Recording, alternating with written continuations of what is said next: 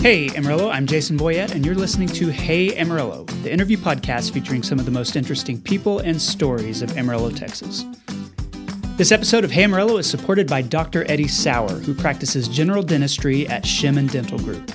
Eddie has been my dentist since I was in college. He's taken care of my kids' teeth ever since they got teeth. And Dr. Sauer is a national speaker on Invisalign, using that technology to improve his patients' smiles and positioning and this extends to members of my own family. We were very satisfied with that approach, uh, especially compared to metal braces, so we recommend it. You can learn more by following Shemen Dental on Facebook or visit shemendental.com. That's S H E M E N. Today's guest is Sister Elizabeth Ann Dockery. Sister Elizabeth Ann is one of the sisters belonging to a Catholic community known as the Disciples of the Lord Jesus Christ and they live on a property known as Prayer Town. Now, you've probably driven by it. Prayer Town is located about 45 miles northwest of Amarillo. It's not far from Boys Ranch, but Elizabeth Ann actually lives here in Amarillo. She shares a home with a few other sisters and is not far from Tascosa High School. She grew up here in Amarillo, she graduated from Tascosa, and so we talk about her spiritual journey her vocation, and about the history and role of Prayer Town in this area, including what makes it unique within the larger Catholic tradition. So here's Sister Elizabeth Ann Dockery. Sister Elizabeth Ann Dockery, welcome to the Hey Amarillo podcast. Thanks for being here. Thank you. It's so great to be here with you. Well, it's uh, it's an honor to have you. Uh, I'm eager to talk to you, and I, I, know a little bit about you and what you do, but um, uh, I'm certainly excited to learn more. And I want to start with you the same way I start with all my guests and just ask you how you ended up in the Amarillo area. So, what brought you here in the first place? The Air Force Base. Okay. My family came here. My grandfather was in the Air Force and was there eight years. And when the base closed down, he decided to become a sign painter and stayed right here in Amarillo. All right. So, he stuck around. Mm-hmm. A lot of people left mm-hmm. at that time. It was kind of a, a major moment for Amarillo. Yeah. No, they liked it here. The people were nice, and he thought it was an open market for the sign business and okay. fit right in. A sign painter is a career that was a pretty popular one back then, and you don't see very many people who do that still today. So that's interesting. Mm-hmm. It is a special art. Uh, so you grew up here? Yes uh, went to Tascosa High School, as I understand. Yes, yeah, Coronado, Austin, Tascosa. Okay. When you were in high school and you're thinking, okay, um, you know, everybody starts thinking about their careers as they get closer to graduation. Did you have any idea of what what you wanted to do? Absolutely. I was a musician. I'm a double bass player. I was a multi-year all-stater and i just knew that first time i made all-state my sophomore year and i made the amarillo symphony that same year I was like, I want to do this for the rest of my life. The double bass is a yes, serious instrument. It is. It's such a fun one to watch people play because, like, you gotta you gotta wield that thing. It's so huge. You do, but it's it it's resonates like the human voice. It's almost like an opera singer without words. So when you you thought, okay, this is this is my thing. This is what I want to do. Then what did that path look like? Did did, did you go to college to, to do anything with I that? I did. I had lots of full scholarships and could have gone anywhere, but I chose to go to WT. They had an amazing bass teacher who I was already studying under. Absolutely loved it. WT is just such a great school, but for me, being around family was so important. Mm-hmm and I would highly recommend that school. And afterwards, I knew I needed to go somewhere else in order to further my studies. So I went to Southern Methodist University, okay. had a full ride there, and uh, yeah, became a professional musician in every sense of the word. I was a conductor, and I played in symphonies and did a lot of solo work. And you played in the Amarillo Symphony, I guess, through college. Is mm-hmm. that how that I did? Worked? Is that common? I mean, is it is it typical for most of the people on the symphony to be like at that professional stage? Maybe they've gotten a degree and they've, you know, kind of moved into that life. Is it common for like a college student to be playing? Some do. Does it depend on the instrument whether they need someone on double bass or Yes, it depends on if there's openings and it depends on the person's proficiency. Okay. I assume that your proficiency was was, was, enough to get you a seat. It there. was enough to get me a seat. What there. was that like? I mean, did you enjoy it? I absolutely loved it. It was Amarillo is so blessed to have a symphony at that level for a town this size. Mm-hmm. It's semi-professional, and but I not only played in the Amarillo Symphony, I played in others. I did Albuquerque and Plainview and Waco and all over the place. I just did a lot of uh, other I guess what we call gigs okay. as well. Played in a lot of churches, but the the level was actually r- relatively quite high for an area this this size. I'm interested in the timeline for you because uh, did did you play in the Globe News Center for the performing arts, or was mm-hmm. that around after you had left that left? was um, it was built right after I entered community, okay. and it was one of my greatest sadnesses because they were having bass lockers built, and I dreamed of it. I was the librarian for the symphony for many years too, and um, but it was fulfilled. It wasn't meant to be that I would be the one playing. Okay, it. so you ended up at, at SMU and pursuing the degree. What happened, you know, during that period? During that period, I, I had a um, wouldn't say a life crisis, but like most young adults, you you you start facing life's challenges with new eyes and new perspectives. And what happened to me was I, I was raised in the Church of the Nazarene um, and went to many Protestant churches as a musician. I was paid to play and almost every Sunday in a different church um, once I made the symphony and started gigging around. And whether there's a great need for people who oh, can play like that, especially exactly. within the church. Oh yeah, it's it's wonderful. And even when I was in Dallas, it was the same thing. I was just always playing and always gigging, and I loved my life. I really did. I had such a great life. Um, but I went through a bit of a, a crisis in that. Uh, my father called me. I had been in Dallas a couple of months, and he said that one of my cousins had passed away. And this was someone my age, and it was difficult, but you keep going. Mm-hmm. You know, death was not unfamiliar to me. But then the next month, another one passed away. And then the next month, my best friend died tragically. Wow. And I really felt guilty because I felt like she would have been alive if I would have just said yes, that she could come stay with me. Um, but I was going out of town and I just, anyhow, it was something I started struggling with the what ifs. And I grew up with a lot of faith. I, my grandmother was so amazing and instilled faith in us. And, and but, uh, you know, these things shake you up. You know, mm-hmm. it's like, what do you do? when you feel responsible for somebody's death, even though I know it wasn't my fault, but you know, there's still It's always easy to to do that what if. You know, almost you almost endlessly. like survival's guilt, you yeah. know, survivor's guilt or something. And then um 2 months later, another person close to me passed away was killed in the Wedgwood church shooting okay. and they're in Fort Worth and um, a cousin and it what it did was it, it, really made me think about what is the purpose of my life? What it, what am i doing? What's going on? But for the first time god felt a million miles away. Like i i was going to church. I was playing music. Like everything about my life was great. But i was like what do i do with this? Like how do I, I just didn't even have the questions or like even know how to do it. And so I was, my mom, I was like, Mom, I can't find God anywhere. And all I could see was the hypocrisy.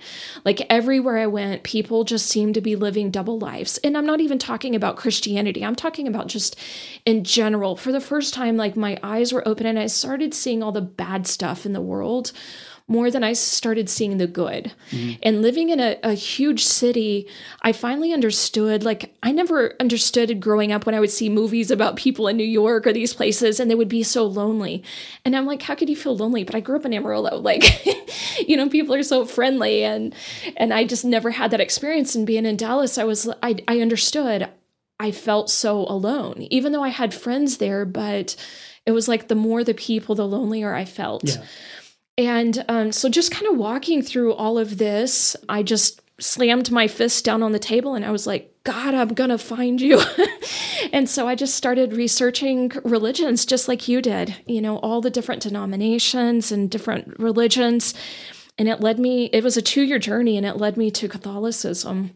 And so I became Catholic and never even thought about becoming a sister. It like wasn't hmm. even on my radar. I was in a relationship of 5 years. I was planning on being married. I moved back to Amarillo to raise a family because I was like, if we're going to have kids, I want to be close to my family. And um, then one day, something crazy happened. I was teaching. I was an orchestra director and I was at Austin Middle School at the time. I was at Austin Tascosa in the feeder schools and I was conducting the kids and the thought came to go to the post office and I just said note to self go to the post office. And by the end of the first period, I just kept feeling this urge, like go to the post office. And by the second period, I was like, go to the post office. And I've never just had an urge to go to the post office. I don't think like, anybody does, right? Yeah, I know. I was like, this is so crazy. And so there was a little gap time before I had to be at the high school. And so I ran not literally, I got in my car and went to the post office over on Ross, and my heart's pounding, and I'm sitting in the parking lot, and I realize I have nothing to mail. And I was like, oh, okay. So then I remembered that a friend who helped me become Catholic had had a baby recently. And so I had these baby clothes in the back of my car, but I was going to see her in two weeks. So I didn't plan on mailing them, but I'm like shoving them to a box and getting ready to mail them. And as I'm waiting in line at the post office, this sister walks in.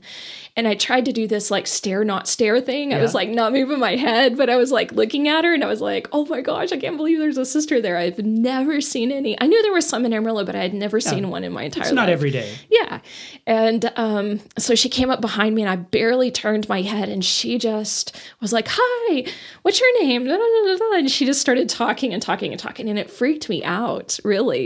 And so the window opened up and I went to mail the package and I just made a beeline for the door and she kind of yelled across the post office, Do you have email? And I was like, oh, she wants to email me. So I have tiny handwriting, but I wrote my email so small on just like a little scrap piece of paper, thinking she was going to lose it. But she didn't. And by the time I got back to my office at the end of the day, she had already written and said, Hey, when can you come visit us? And I'm thinking, like, I have no desire to be a religious. Like, why would I go to the convent? And I didn't know what she wanted. I didn't know anything about them. And at the time, it was uh, she was a member of the Disciples of the Lord Jesus Christ, and their convent is three miles north of Boys Ranch. Mm-hmm. And so I was going to have to make the trip out there. They didn't have a house in Amarillo. Yeah, it's not just like you can time. pop by. No, exactly. So it was going to have to be an intentional trip. And then I was probably going to need to tell somebody, hey, I'm going out, you know, at night to go you know, out in the middle of nowhere. And then they would ask a million questions. And so I stalled for two weeks. And then she kept writing, Hey, you know, I'd love to see you. And I'm like, Sorry, I'm busy. And then I was like, Oh, I can't lie. So I finally went. And it was the biggest blessing because I felt so much joy and peace. And the sisters were just so amazing. And that night, I, I was like, wow, I want to come back. When can I come back? And after several months of doing that, then my then fiance said, Hey, do you realize you spend more time with the sisters than you do me now?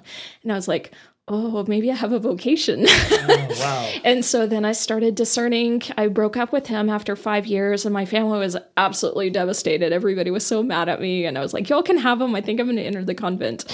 Um, but the Which Lord sounds just, like a threat, you know, that know. somebody might make on a TV show or exactly. something. But like, and it wasn't a threat, but no. that's that's really interesting. Yeah. So so um, so I discerned, and it was another two year process, and then um, my music degree led me to become a religious sister.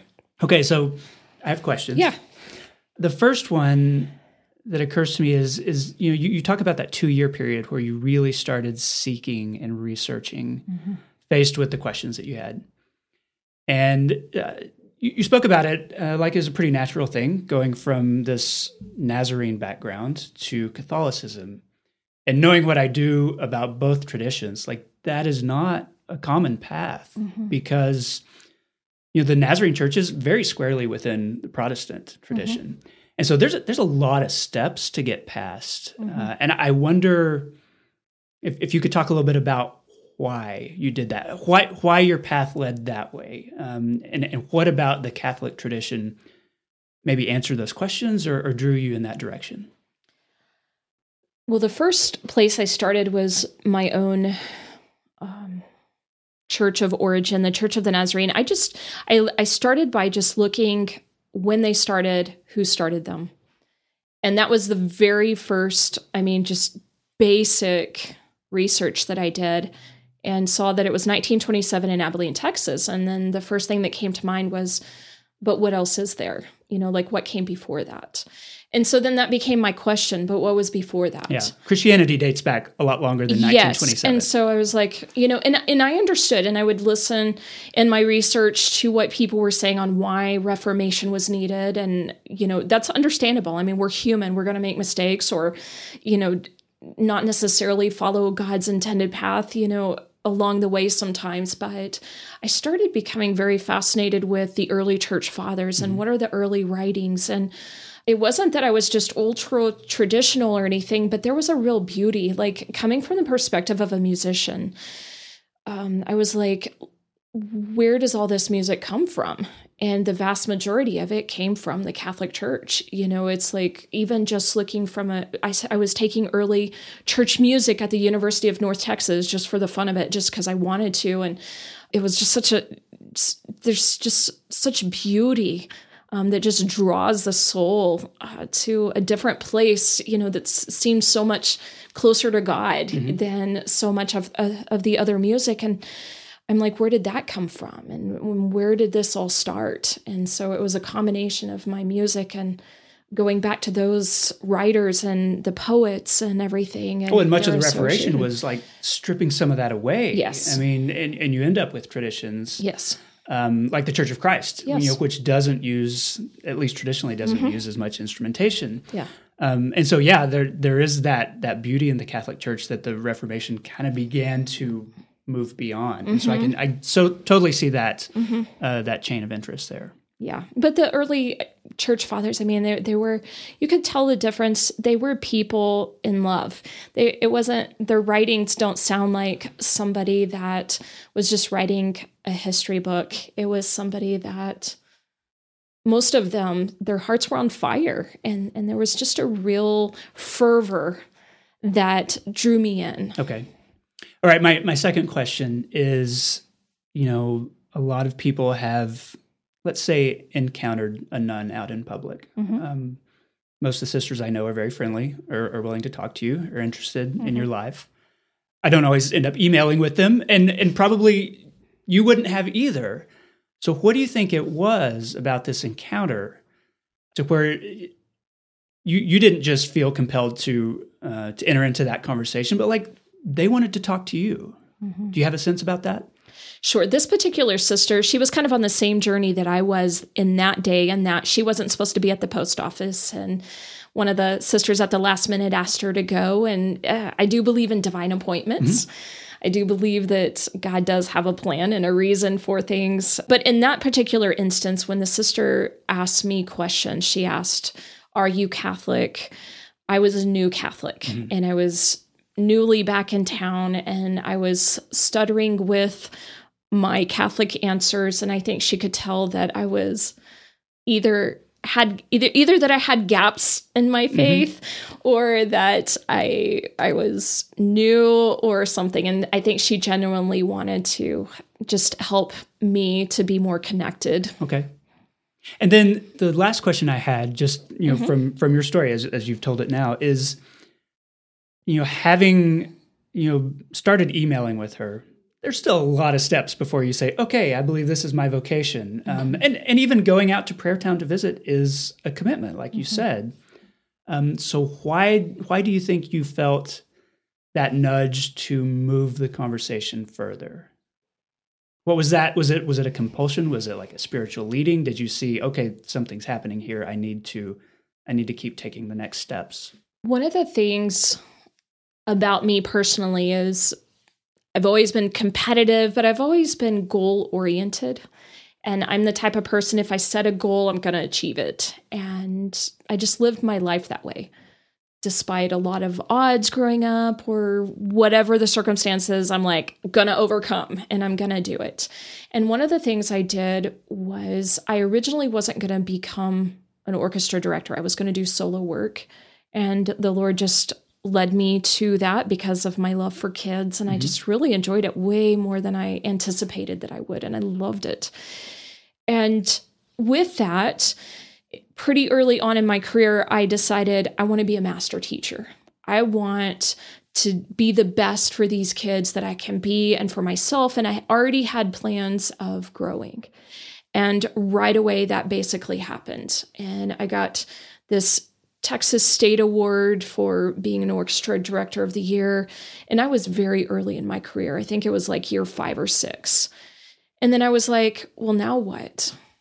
you know like now what where do i go Yeah. you know like early early for? on you're getting what you almost like a, an olympic athlete or something an olympian you know they get that gold medal but then what comes next Mm-hmm. and for me even though like i could still keep growing and doing things there was a part of me that this thought just kept coming you know but what else is there? What's next? And that was something that i experienced often in my life but what else is there? I always had this longing that there was something else and a part of me that just was missing. And i really couldn't describe it but that question had come to me many times throughout my life sometimes seemingly randomly. So during those two years what happened was every time I was with the sisters, that question wasn't there. And then every time I came back here, doing what I loved, being with the people I loved, that question would come back. And there was a different kind of peace when I was there, and I would. I, I would just not want to leave. And then when I would come back, I felt like my heart had been left Okay. and so it was just this ebb and flow of of just natural peace that I was just leaving behind every time I left the convent. What year did you first go there? 2002. 2002. And then when did you make your uh, your final vows? My final vows were in 2011. Okay. And you were there throughout that process because I know it's a multi-year process. before- 2004. Okay. So I, I want to take advantage of, of you being here and just let you describe to listeners what Prayer Town is and, and who are the disciples of the Lord Jesus Christ. Because I know that panhandle people, if they've driven to Boys Ranch, if they've driven to Dalhart, like they've gone past and they've seen the sign, and they probably always wonder, what's Prayer Town? That's you know where where you have spent the last you know 15 plus years. So i i want you to like kind of explain um, who are the women there who are the sisters and, and what's the history of that place Prayer Town Emmanuel, uh, that we have the name Emmanuel on there, God with us. Prayer Town is exactly that. It's a place of prayer. We have over 800 acres of ranch land um, generously donated by Oliver Bivens uh, to the diocese originally, and then it was gifted to us um, when the Amarillo Diocese was one diocese. The sisters were living in Littlefield at the time and were raising rabbits and just living a life of simplicity. Uh, originally, we were founded in Arkansas, but made our way to Texas. Praise God, we got here when we could. the sisters did. And um, whenever the land was gifted to us, Mother John Marie um, just made sure that the Lord would promise her that nobody would get hurt by the rattlesnakes or that he would be able to provide for us. It Yeah. was very good thinking. And there was even a tornado that came and she rebuked it and it went back up. And she was like, well, we can't have that either. And so um, eventually just the sisters built with their own hands and the the help of many generous people uh, what is known as prayer town today i mean any everything from fencing to the actual buildings it literally was uh, just a building um, much like st francis. We are franciscan. We just live a simple life. It's nothing fancy out there. We do have a retreat center and our sisters the numbers have grown. A lot of people say religious life is dying out but that's not evident in our community. And we keep getting vocations. And the the place was really meant to be a, a place in the desert you know allured by the lord to the desert to be in the world but not of the world. And what we do is we live a contemplative active life. So when we're at home we're very monastic we're very contemplative.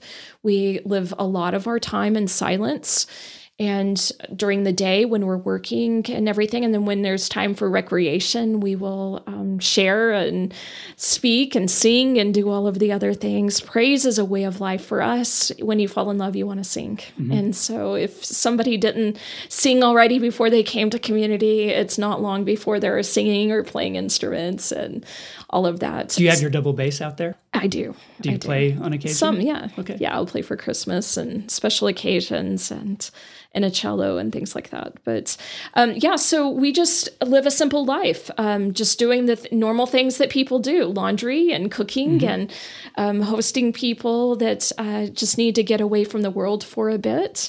So that's the contemplative part of our life, but then we're active. And so the sisters go out on ministry and live an, a time of activity. So they may be in Africa, they may be in Mexico or Canada or somewhere else in the world. I've been to Australia or other places. And um, then they come back and get filled up and um, just refreshed and renewed and then they go out and then come back and so it's the ebb and flow of contemplative active contemplative active um, so that we can just keep on keeping on and doing the lord's work and not get so overwhelmed almost okay. everything that we do is spiritual in nature and i know you also uh, in addition to the property out there i know that uh, you also have a house here in Amarillo mm-hmm. that is mm-hmm. part of that mm-hmm. that active, I guess, aspect yes. where you can come and, and, it helps you minister here a little mm-hmm. bit easier without having to make the long drive. Yes. I think a lot of people might have the perspective uh, if if they've encountered nuns, whether they're Catholic or not. Um, you know, often it's in an educational setting. Maybe they're teaching at a, a school, or you know, in the hospital. St. Anthony's was founded uh, by mm-hmm. nuns. You know, hundred years ago in Amarillo what kind of work might they see you doing locally? If, if someone encounters you, you know, out in the community here, what might be the uh, the context for that?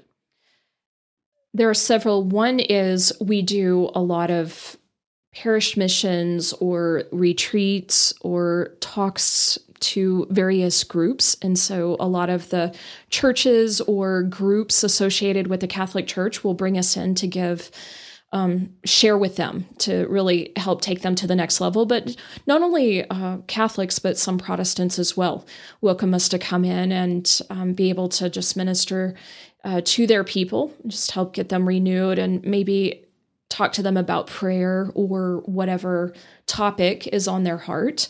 So the Catholic community is familiar with us doing that within the parishes. Now, the larger community, when they see us, we do prayer ministry just constantly. And so a lot of what we do is a ministry of availability. So if somebody says, My son was just in a wreck, we don't know if he's going to make it, can somebody come pray? Bam, we're right there. Okay. And we will be there. So people see us walk in the hospitals all the time or, you know, at different hospice places or just down the street, anywhere, whether we're in Walmart, people stop us constantly. Like, do you get stopped? That's what I was all wondering. All the time, all the time. And we're able to take that moment and be able to let them share what's on their heart and maybe find God in the situation. Or maybe we have surplus of something and take them to the homeless. We can sit there and, and listen to them and help them find like where is God in this? Or just how do I get past this hurt? Mm-hmm. Or whatever it is that they're longing you know for or sharing the joys too yeah and i, I think that's something that struck me i've, I've spent a little bit of time uh, at prayer town with you and I, I, come from a protestant tradition and so my experience uh, with monastics and uh, and nuns and all of that was based on what i'd seen on tv you know as sort yes. of the sister act um, you know those are very serious yes. ladies they're kind of stern mm-hmm. a little mm-hmm. bit scary um, and just what I've encountered with uh, with your community is just so much joy, so mm-hmm. much hospitality and welcoming and like good conversations and stuff. And I I wonder like is is that a common misconception maybe that people might have uh, about someone in your position? And they think, oh, there's a very serious person who has given their whole life to God. Mm-hmm. I don't really want to talk to her, you know, um, only to be surprised, I guess. Sure most of the religious I know are really filled with joy. Um, very few are, are incredibly stern. Uh, I think that that's partially a misconception, but I also think too what was portrayed in movies back then was um, reflective of the times. I know my grandfather being raised by him, he he was what would some people would call a hard man in mm-hmm. some ways. Um, life was just different back then, and so I think there's a lot of comparing of what was then versus what is now. Right. Well, my my own great grandfather was Nazarene uh-huh. and very stern, yeah. very strict, and uh, has always seemed sort of joyless. You know, from yeah. from the photos and the stories I've heard. Uh, so that makes sense. There's a lot of cultural element to that too. Yes. I, I, think another thing that that I find fascinating about Prayer Town is its position within the larger story of Catholicism, and that there's a charismatic element um, to the disciples of the Lord Jesus Christ, part of your founding, in fact, uh, that sets it apart a little bit from you know other other convents or uh, other monasteries or, or others who uh, have a vocation like yours. Could you talk a little bit uh, about that? It sets us a bit, a lot of bit, not just a little I mean, bit. like there are, I would say there there are, are sisters from all over the world who come here because it's the only place they can can combine that charismatic focus with the the vows that they make. Is that accurate? We are the first recognized Catholic charismatic religious community within the church, but there are others now. Okay. And so we're not the only ones, but if Maybe God calls it, we were. And and if God calls somebody to be with us, over half of our vocations are from other countries. In fact, our two recent ones in August, two of them um, were one was from India and one's from Trinidad, and the other one was from Minnesota. So they come from all over, really just listening to the Lord and the prompting of the Holy Spirit. And our way of life, what sets us apart is that we live by faith.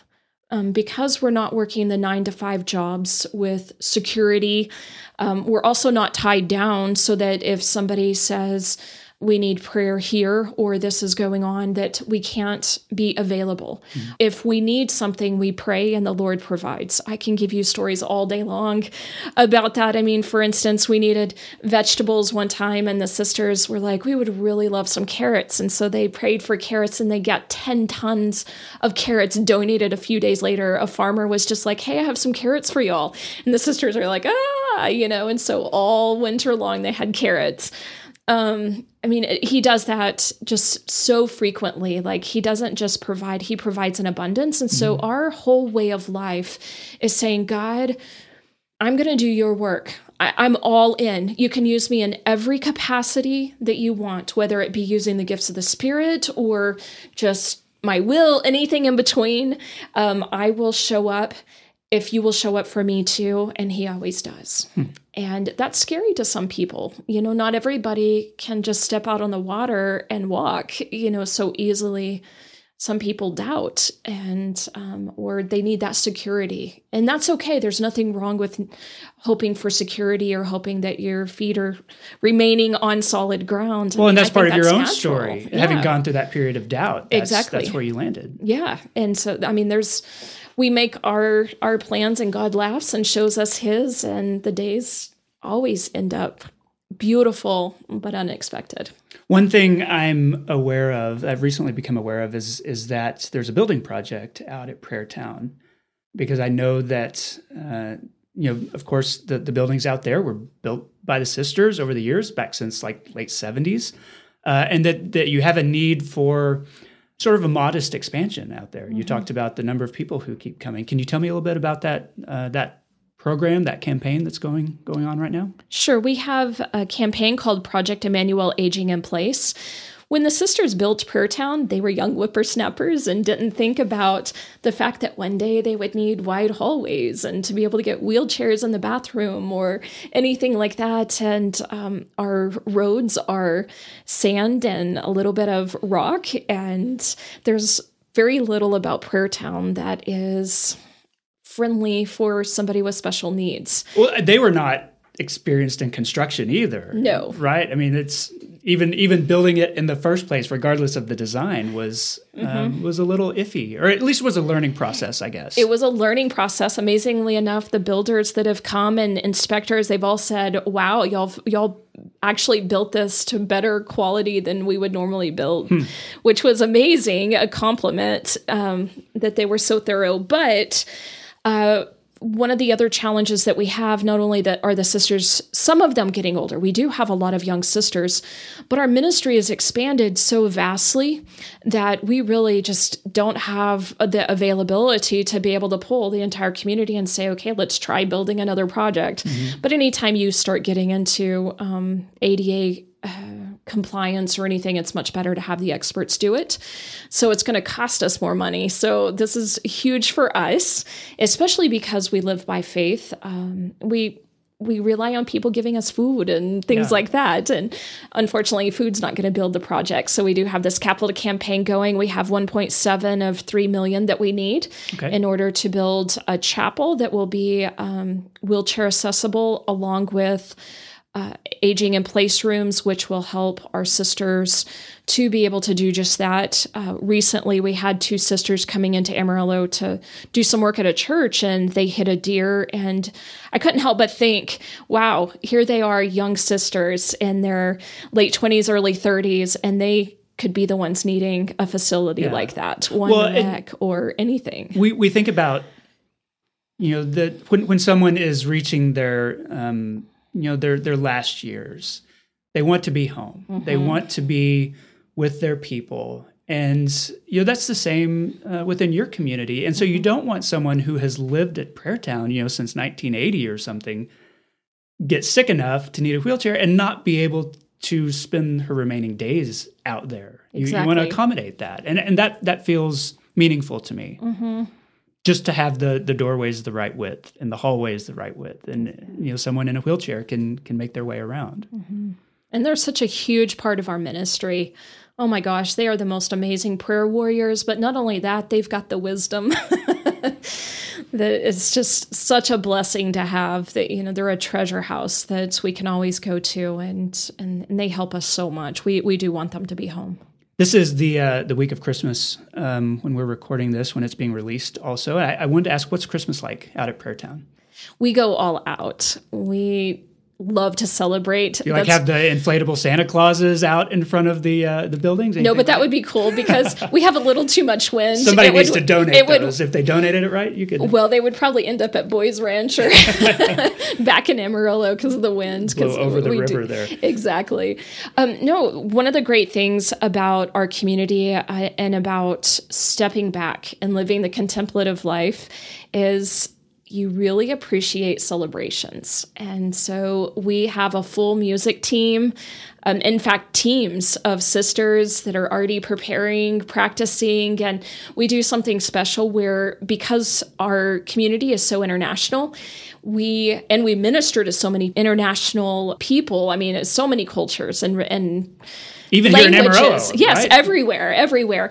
And so we do caroling before we start our our uh, midnight mass, Mm-hmm. and so we um, spend that time singing. And let's see, we have we do the Philippines, India, um, Poland, Africa. I mean, all the different countries that we have sisters or that we minister to that they're familiar with the language. Um, Mexico, we have them all singing um, Okay. in the in the native tongues and like uh, especially carols. But everybody sings, everybody participates, and the, really the diversity comes out. But it's so beautiful how then um, before we start midnight mass, one of the sisters who used to be a sacred dancer um, brings in baby Jesus dressed like Mary, and so just in the midst of all of the international aspect of it, here comes Jesus, you know, the hmm. center of it all. And then we start our midnight mass, and it's just glorious, and we do all the readings. And of course, afterwards, we have a party. It's like, you know, 1 a.m., and the sisters are eating their chocolate and, mm-hmm. you know, snacks and hot chocolate or whatever you want. And then we get up super early and do it all again. Okay.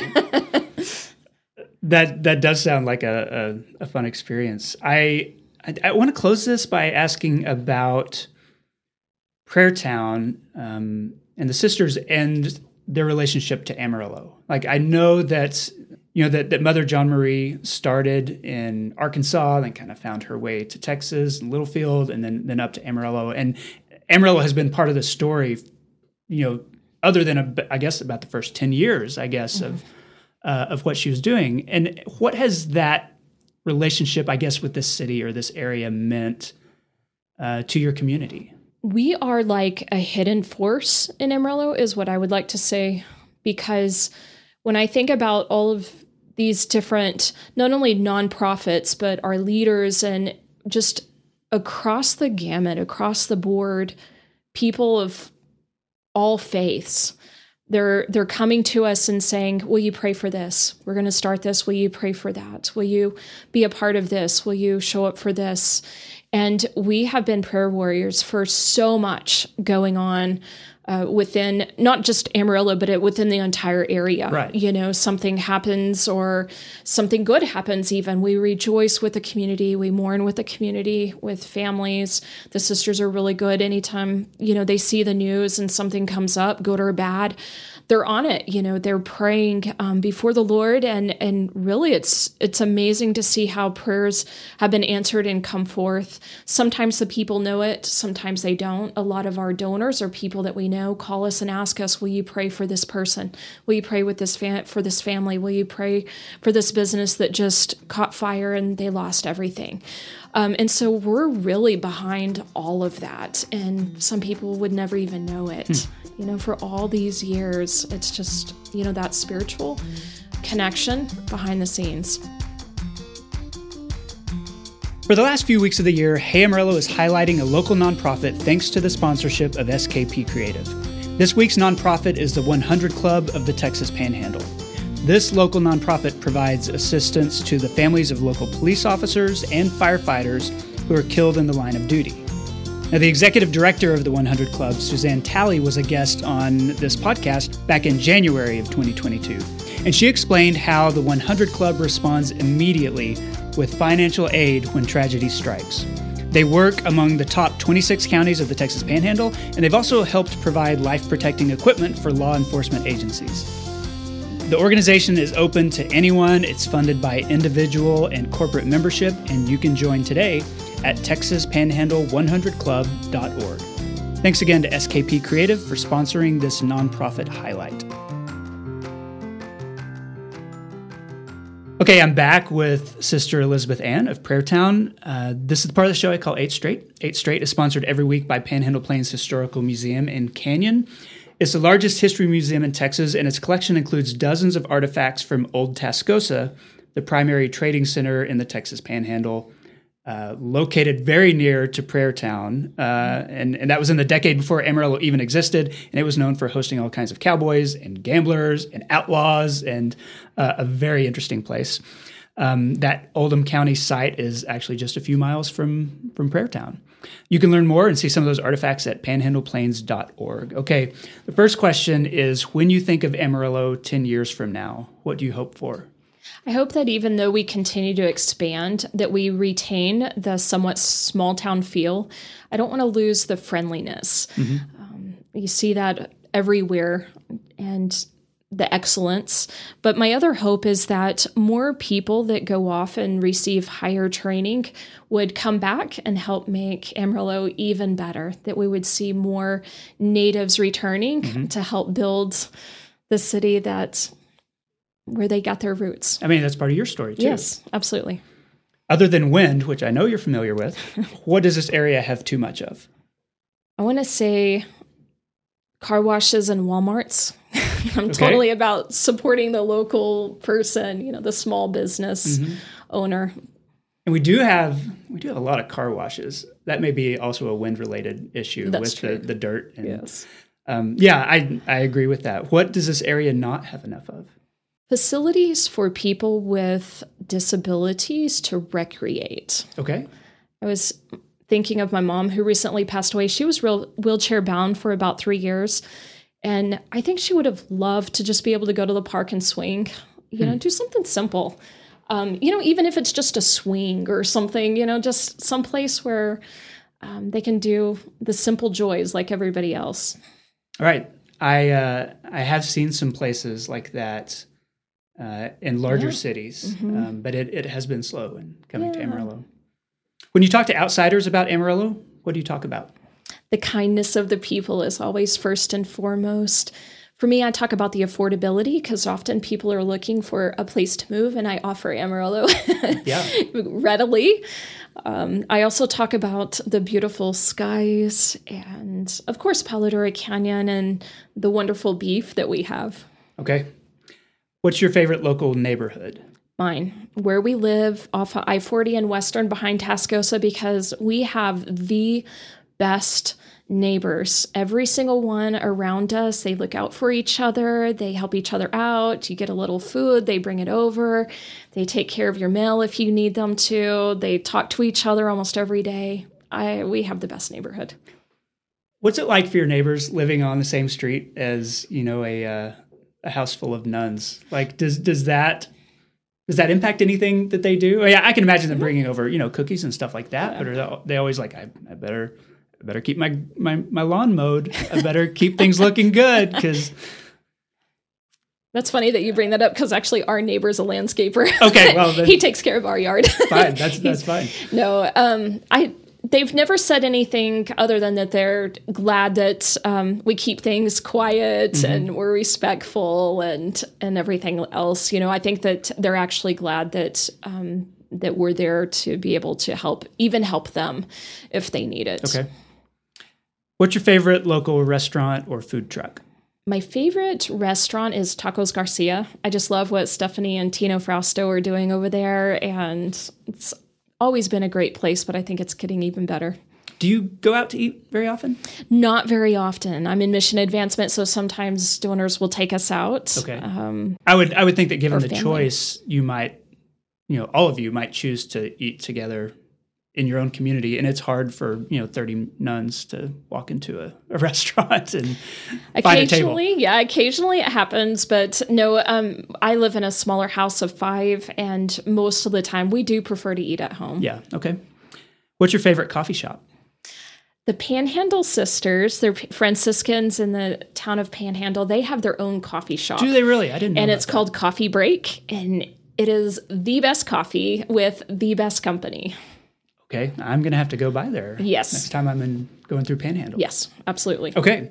When was the last time you visited Cadillac Ranch? Last year, I took a sister. She was getting ready to leave. She had lived with me for a long time and never been out there. And I was like, what? We need to go out there and had a blast. Okay. Well, that concludes the eight straight questions. I like to close by asking my guests to endorse something. So, what's one thing you would like listeners to know about or to experience? For one thing, the arts. Amarillo has amazing arts. But the other thing, if you see a sister, um, there is a difference between a nun and a sister. A nun you will not see because they're in the cloister, but a, a religious in a habit would be a sister. Um, they are very friendly, um, and we have several groups of them, and I would like to endorse them. Not only my own sisters, disciples of the Lord Jesus Christ, but also the Franciscans of Mary Immaculate and the Capuchin sisters on the eastern side of town. Okay. Um, and then the Panhandle Franciscans, they all do great work. They're Panhandle sisters. Um, they have a coffee shop and they do retreat work. We're all available, you know, if somebody needs something. Um, the Franciscans of Mary Immaculate and the Capuchinas help a lot of the poor people with food or sewing needs or different things that they have. And so don't be scared if you see a sister, and, and uh, we certainly appreciate your support. Sister Elizabeth Ann Dockery, thanks for being on the podcast. I appreciate it. Thank you. And that concludes the episode. I want to say thanks to Elizabeth Ann for the interview. You can find out more about Prayer Town and the sisters by visiting disciplesoftheLordJesusChrist.org. Also, look for a magazine feature I've written about the convent in the upcoming January February 2023 issue of Brick and Elm. It's coming up in uh, just a couple of weeks. I really enjoyed my time on that property. Uh, I loved hearing from Elizabeth Ann and some of her other sisters there. So, uh, look forward to that. Thanks also to Angelina Marie for editing this episode, and thanks to sponsors Shemen Dental, SKP Creative, and Panhandle Plains Historical Museum for supporting the show. Hey Amarillo exists on a weekly basis because of listeners like you and the local people who support it financially through patreon.com slash Hey Amarillo. Hey Amarillo's executive producers include Jason Burr, Katie Linger, Corey Burns, Jess Heredia, Wilson Lemieux, Josh Wood, Wes Reeves, Patrick Burns, and Barbara and Jim Witten. This has been episode 279. My name is Jason Boyett, and I'll see you next week.